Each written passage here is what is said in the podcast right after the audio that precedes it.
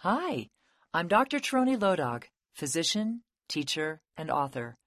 Thank you for joining me for today's chat, brought to you by The Vitamin Shoppe. Today, I really wanted to explore what it means to be healthy. There are a lot of different definitions out there, and while many people understand what it means to be sick, how do we really know when we're experiencing health and well being? Clearly, this is a topic at the top of many Americans' minds since we are spending billions of dollars every single year in the pursuit of health. So, as a physician, when I went to medical school, I was taught to diagnose disease. You came in with some symptoms, and my job was to be a detective. Listen to your story, and then to do a great physical exam, get your past medical history, your family's history, order some appropriate tests, and then to narrow in on the diagnosis. So much of my training was focused on disease. It was not focused on health. And even when we look to the World Health Organization and we look at how they define health, they say that it is a state of complete physical, mental, and social well being and not merely the absence of disease or infirmity. Now, that first part, that complete physical, mental, and social well being, they coined that in 1948. So, this is how long ago the WHO was trying to define what it means to be healthy. Now, I'm going to unpack that statement a little bit. I liked the part very much where it says that health isn't simply not being sick that health is not just about the absence of disease or infirmity. Because I have met so many people who've come into my office and they feel tired, they're lethargic, they're not enjoying their life, they're not sleeping well.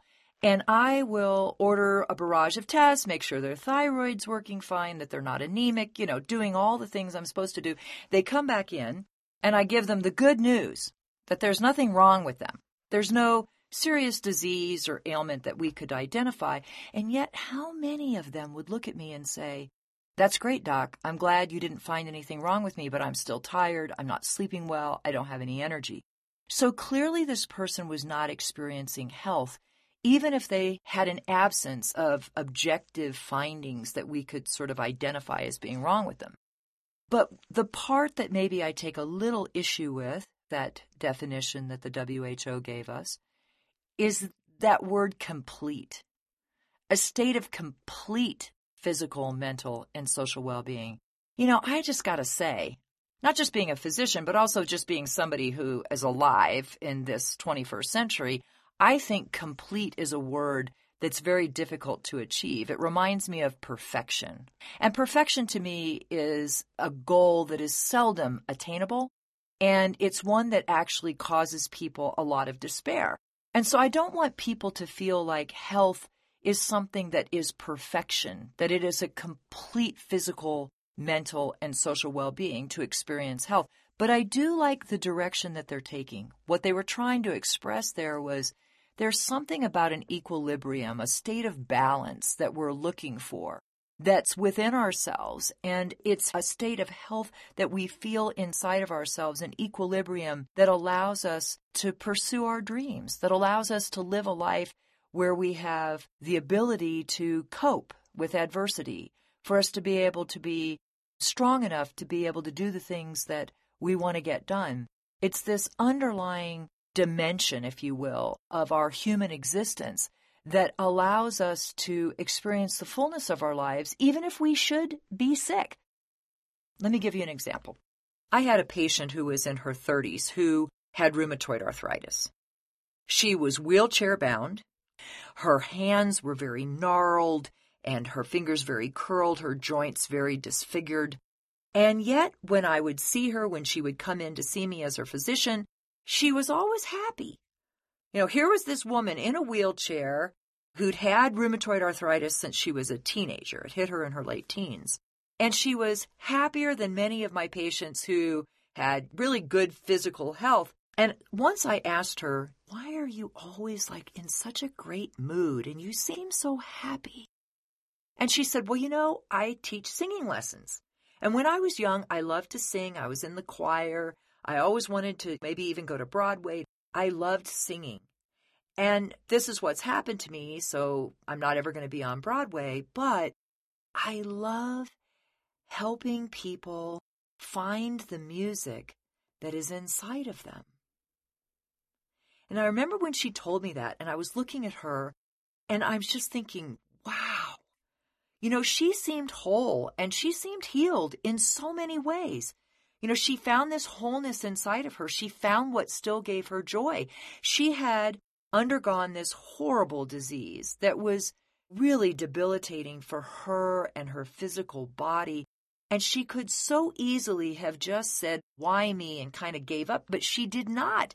She found that place of wholeness inside of her. And even though she did not have complete physical well being, I would say she was quite healthy. So within her, she found that place of health, even though she had this disease.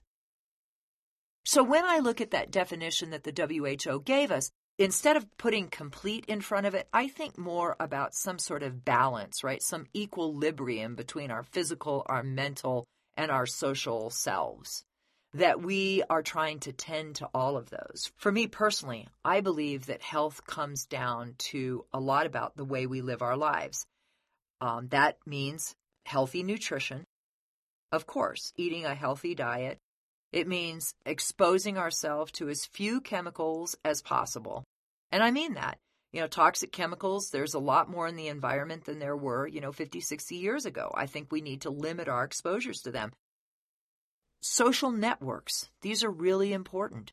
It's interesting, there was a um, study that was done by Brigham Young University where they actually looked at more than 145 trials, 144 studies. And they found that people who identified as being socially isolated and alone, lonely, not just feeling alone, but feeling lonely, and define themselves as socially isolated, it was worse for your health than being obese, than never exercising, than smoking three quarters of a pack of cigarettes every day, or being an alcoholic that really shows how much human beings really need that social connection. We're social animals. When we feel isolated and alone, we suffer, and our health suffers. It relates to something else called the INTERHEART Trial that took place in more than 52 countries, 27,000 people, and they found that a woman, this was true for women, who felt socially isolated and alone or hopeless, that it was more predictive that they were going to have a heart attack than if they had high blood pressure, they were obese, or they were diabetic. So when we start thinking about health, I want to make sure that you're also considering that social fabric. As I sometimes tell a patient, look, I'd rather you eat Pop Tarts with your best friend than eat a salad every night alone. So you have to consider everything here. It's not just about eating well and it's not just about getting that physical activity that we need every day. It's also about maintaining healthy social networks, being and surrounding ourselves with people that help us be our best self. Everybody's known somebody that made them feel worse than when you started out before you were even with that person. That's not going to be good for your health. Managing your stress is another huge component of being healthy. It is. None of us are able to achieve great health habits when we're feeling the effects of toxic stress. So clearly, life in the 21st century really means that, you know, to experience health, we are going to have to figure out ways to manage our stress. When we're under the effects of chronic or really kind of toxic stress, there's this whole cascade of stress hormones that are released into the body. And these cause all kinds of adverse effects. They make us crave sugar and fat, so harder to make healthier diet choices. We definitely know that high stress impacts our ability to sleep, and associated with poor sleep also means weight gain. So high stress is strongly correlated with poor sleep, weight gain, poor dietary choices. It can also elevate blood pressure. As part of that fight or flight response, we're mobilizing sugars and we're mobilizing fats into the bloodstream. But unlike our ancestors who were busy running away from the animal or turning and doing battle, we just sit at a desk. So we're not using that fuel in a productive way. This could contribute also to high blood sugar, high cholesterol, which then sets the stage for heart disease, diabetes, etc. So clearly, finding ways to manage our stress is important if we're looking to lead a healthy life.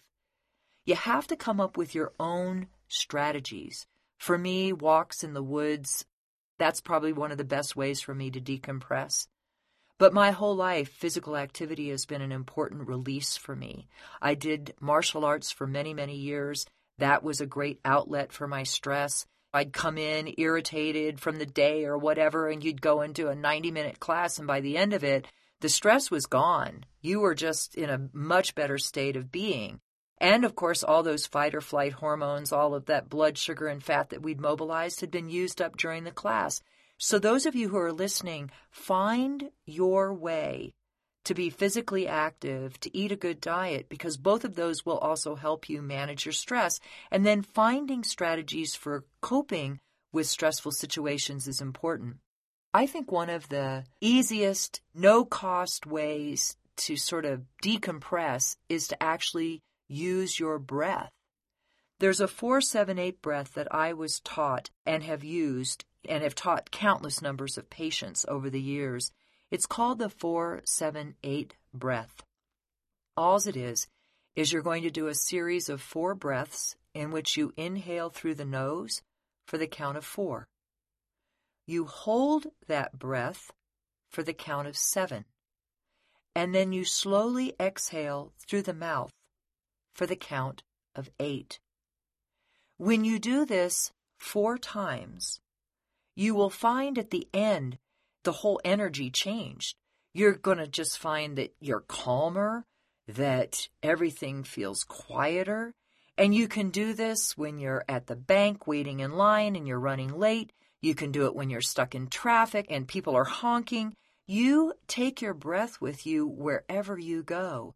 And that 478 breath basically is a way of countering that stress response. See, in the stress response, you've got the sympathetic and the parasympathetic. And basically, when you take these slow, deep breaths, you're quieting that sympathetic drive and you're bringing out that parasympathetic part of your nervous system, which allows you to feel relaxed and calm.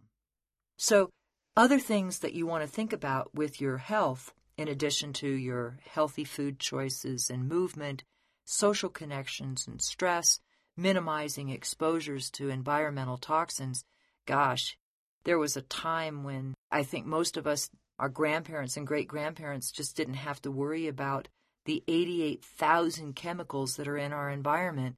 There are many of them. And while you cannot make yourself crazy about all of these chemicals, you do want to do whatever you can in the long run to minimize your exposure. Things you can do like buy fragrance free types of skincare products.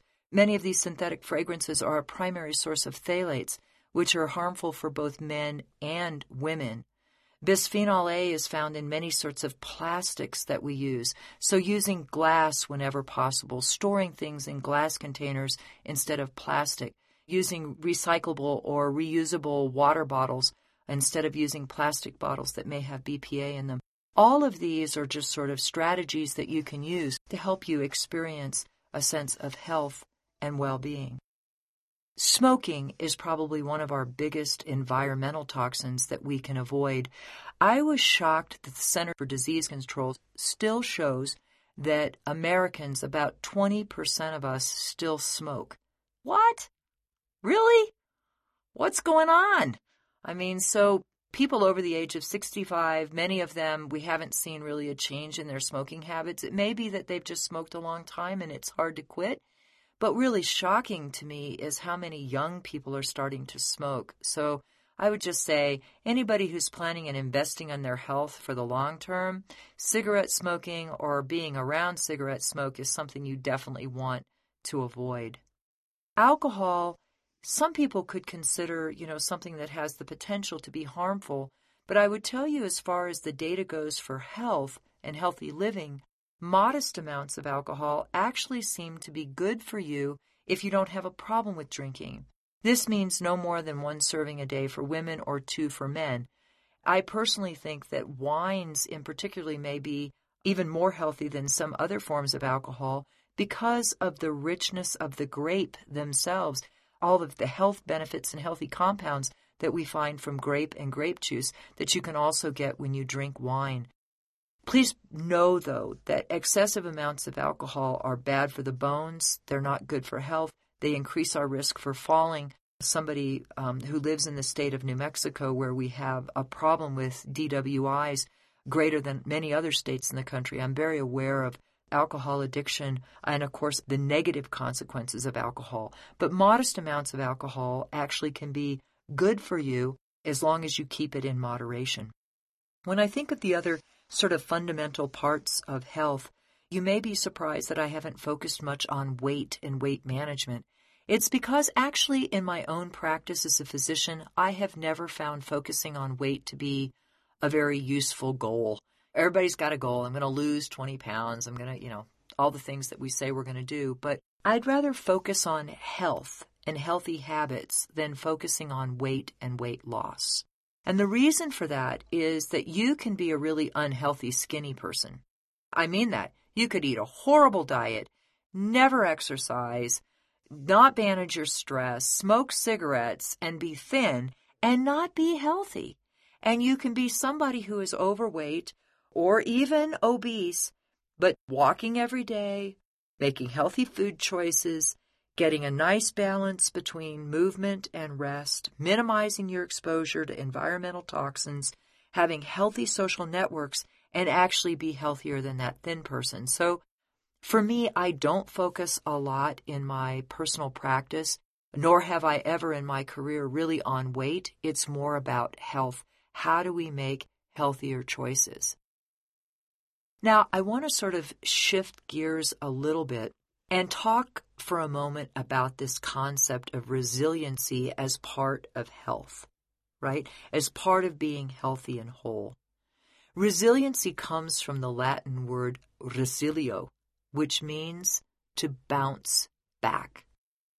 All of us know people who seem to be able to bounce back from anything. Some bad thing happens, they lose their job, things are not going well, and they bounce back. They find a better job than the one they had.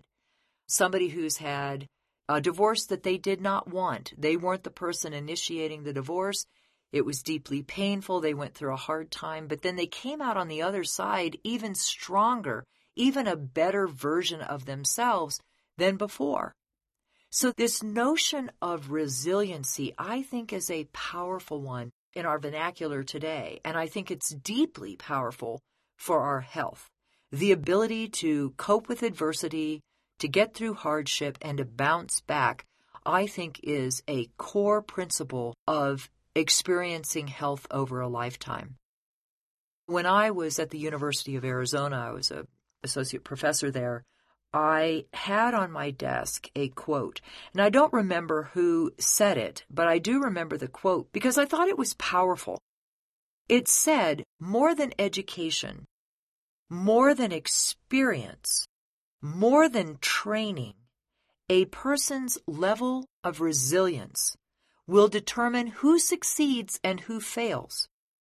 That's true in the cancer ward. It's true in the Olympics and it's true in the boardroom. Wow. I get it. I did competitive martial arts. I know that resilience, you know, the ability after you pulled your groin muscle, you've got bruises all over your shins from where you kicked somebody's elbows, your ability to come back and keep doing it, keep training, it really defined whether you were going to be successful, whether you were going to get your black belt or not. In your job, in your career, I think that resiliency also, you know, when you have a setback, can you move forward? And I definitely know in health, when people can see what's going on in their life, in their health, what's going on, what's today right in front of them, they can see it realistically and they can pull on their strengths. They can find that sense of strength within them and call upon it when it's needed I think those are the ones that have a better chance of survival. So this resiliency, it's very powerful. And I wonder in your own life how resilient you are. How do you call upon that when you're struggling? How do you pull that out of yourself? So even if you've had hard times in your life, even if there's been some really hard times, because life gets hard, we will have times in our life when we lose somebody we loved, uh, when we lose a relationship, when we lose a job, when something doesn't come out the way we thought, when we're diagnosed with heart disease or some lupus or cancer, we're diagnosed with something that shakes our world and makes it hard not to say, why me? The sign of resiliency and a key to the very essence of your health and well being is for you to be able to build a bridge from that present day hardship to build a bridge to a better tomorrow. That is what I've seen with that woman with rheumatoid arthritis, her ability to build a bridge from the crippling of her disease to helping others find that voice, that music within them. That was an example. It was an example of me with my own cancer diagnosis when I was diagnosed with cancer, for me to make the decision of how I was going to change my work life balance I didn't want to get cancer, trust me, but I gained a lot from my cancer, meaning I found my way back to wholeness, meaning that I didn't want to keep on that same 60 hour academic work track. I wanted to shift into something different. I was going to do less patient care, do more consulting. I was going to write books. I was going to spend more time teaching. So I built a bridge between what was a life threatening diagnosis to a better version of myself. I'm more whole and I'm more happy today. Now, I would say this is also why I've really spent a lot of time thinking about what it means to be healthy because the day I went into the oncologist's office and was told I had this advanced cancer diagnosis, I remember the oncologist telling my husband and I, I'm so glad you're so healthy.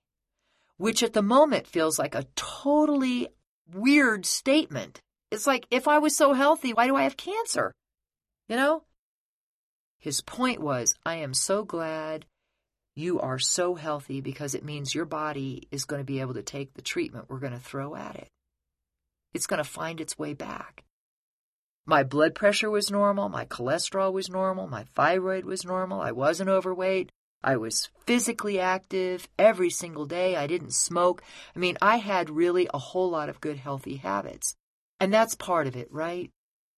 Even when you're doing all the things that you can to be healthy, it doesn't mean that sickness won't befall you. It won't mean that, you know, illness isn't going to be part of your future. What it means is that you're going to stack all the odds in your favor so that if you should get sick, You've got all of your body, everything working as well as it can so that you can get through it and past it. So when I think of health and what it means, I think people have been struggling with that definition for a long time. And what it means for me to be healthy is going to be different than what it means for you. You have to figure out for yourself how are you going to invest in your future? Because trust me, life is a marathon. It is not a sprint. If you are listening to this and you're 30 years old, you may have another 50 and 60 years of life ahead of you.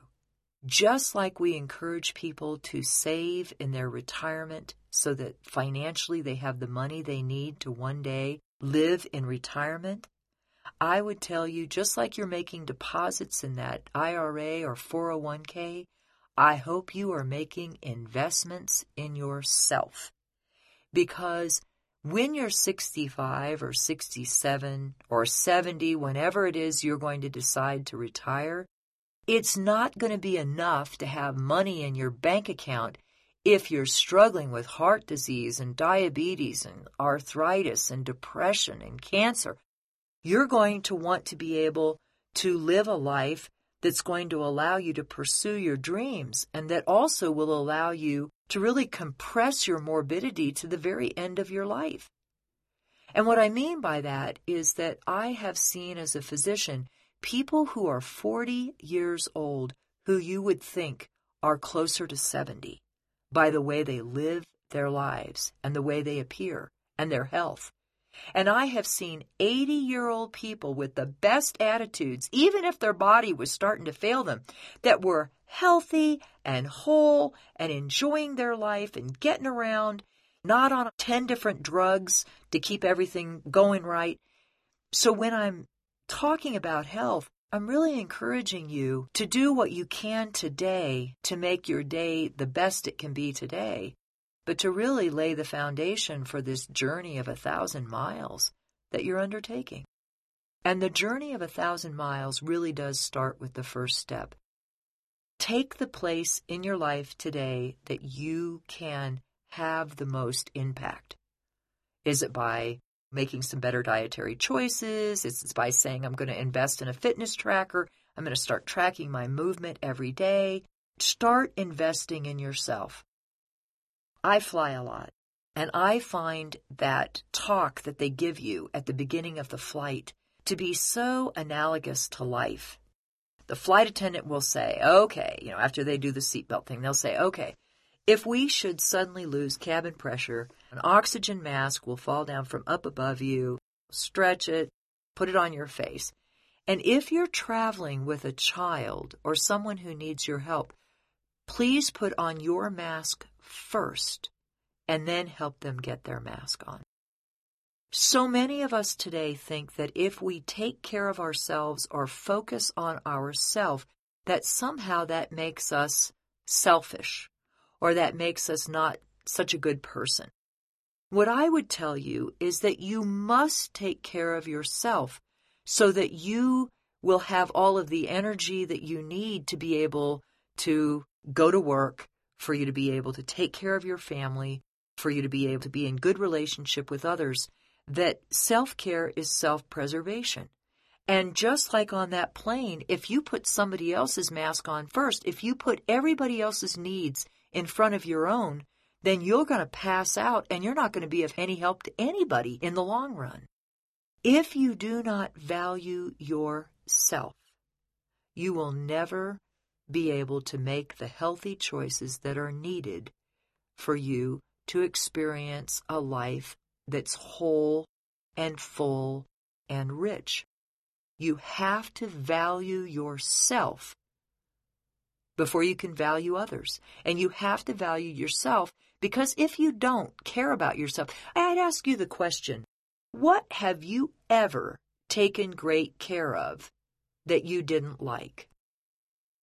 we take care of the things that we love and that are important to us. So, to make all the choices that are going to be needed for you to adopt better lifestyle choices, you're going to have to value yourself and love yourself for that to happen. I think my own personal version of health and wellness stems from my childhood. When I was coming back from a powwow with my Grandma Joe that had been held in Medicine Lodge, Kansas. My grandmother looked over at me. Now, my grandmother was part Comanche, and Medicine Lodge held a very special place in her heart because this is where the Comanches surrendered to the United States government. And it's where the treaty was signed, and there were powwows held in Medicine Lodge every so many years and I would go with my grandmother. This was deeply personal to her. And I remember her telling me something that she had been told as a child and that she shared with me when I was about eight. She said, You know, baby, when you are born, you're set on a path. And that path, that's your medicine road. Everything you do in your life affects you the way you eat, the way you move in the world, the thoughts that you think, the way you treat other people, and the way you treat the earth and the world around you. It's medicine, good or bad. That's your medicine. You want to think carefully about how you live your life and where you put your feet. Like many of us, when you're a kid and somebody old tells you something like that, you don't really get it. You don't take in the fullness of what's being said to you. But I will tell you, in my many, many years as being an integrative doctor, a physician who specializes in integrative health and medicine, that much of what we're finding today in science, much of what we're learning about how to prevent chronic disease and how to live a life that's full and whole, how to experience health and well being, it takes its roots in what that woman said, my grandmother with an eighth grade education in a pickup truck in southwestern Kansas so long ago. It's the everyday stuff of our lives that really determines the quality of our life. I want to leave you with these final thoughts. I believe health is related to wholeness. I think that health springs from a sense of wholeness, and I believe that we all have wholeness inside of us. No matter if we're dealing with a sickness or no matter if we're dealing with hardships in our life, there is a wholeness inside of us, and that's what houses our innate resiliency. And that it is from this wholeness, this place of being whole, that throughout our lives we grow and we learn and we experience life, we adapt, we cope, and we pursue our dreams. I want to thank you for taking time out of your busy day to join me, and I hope you will continue to live a life that is filled with inspiration and nourishment so that you can thrive every day. Until next time.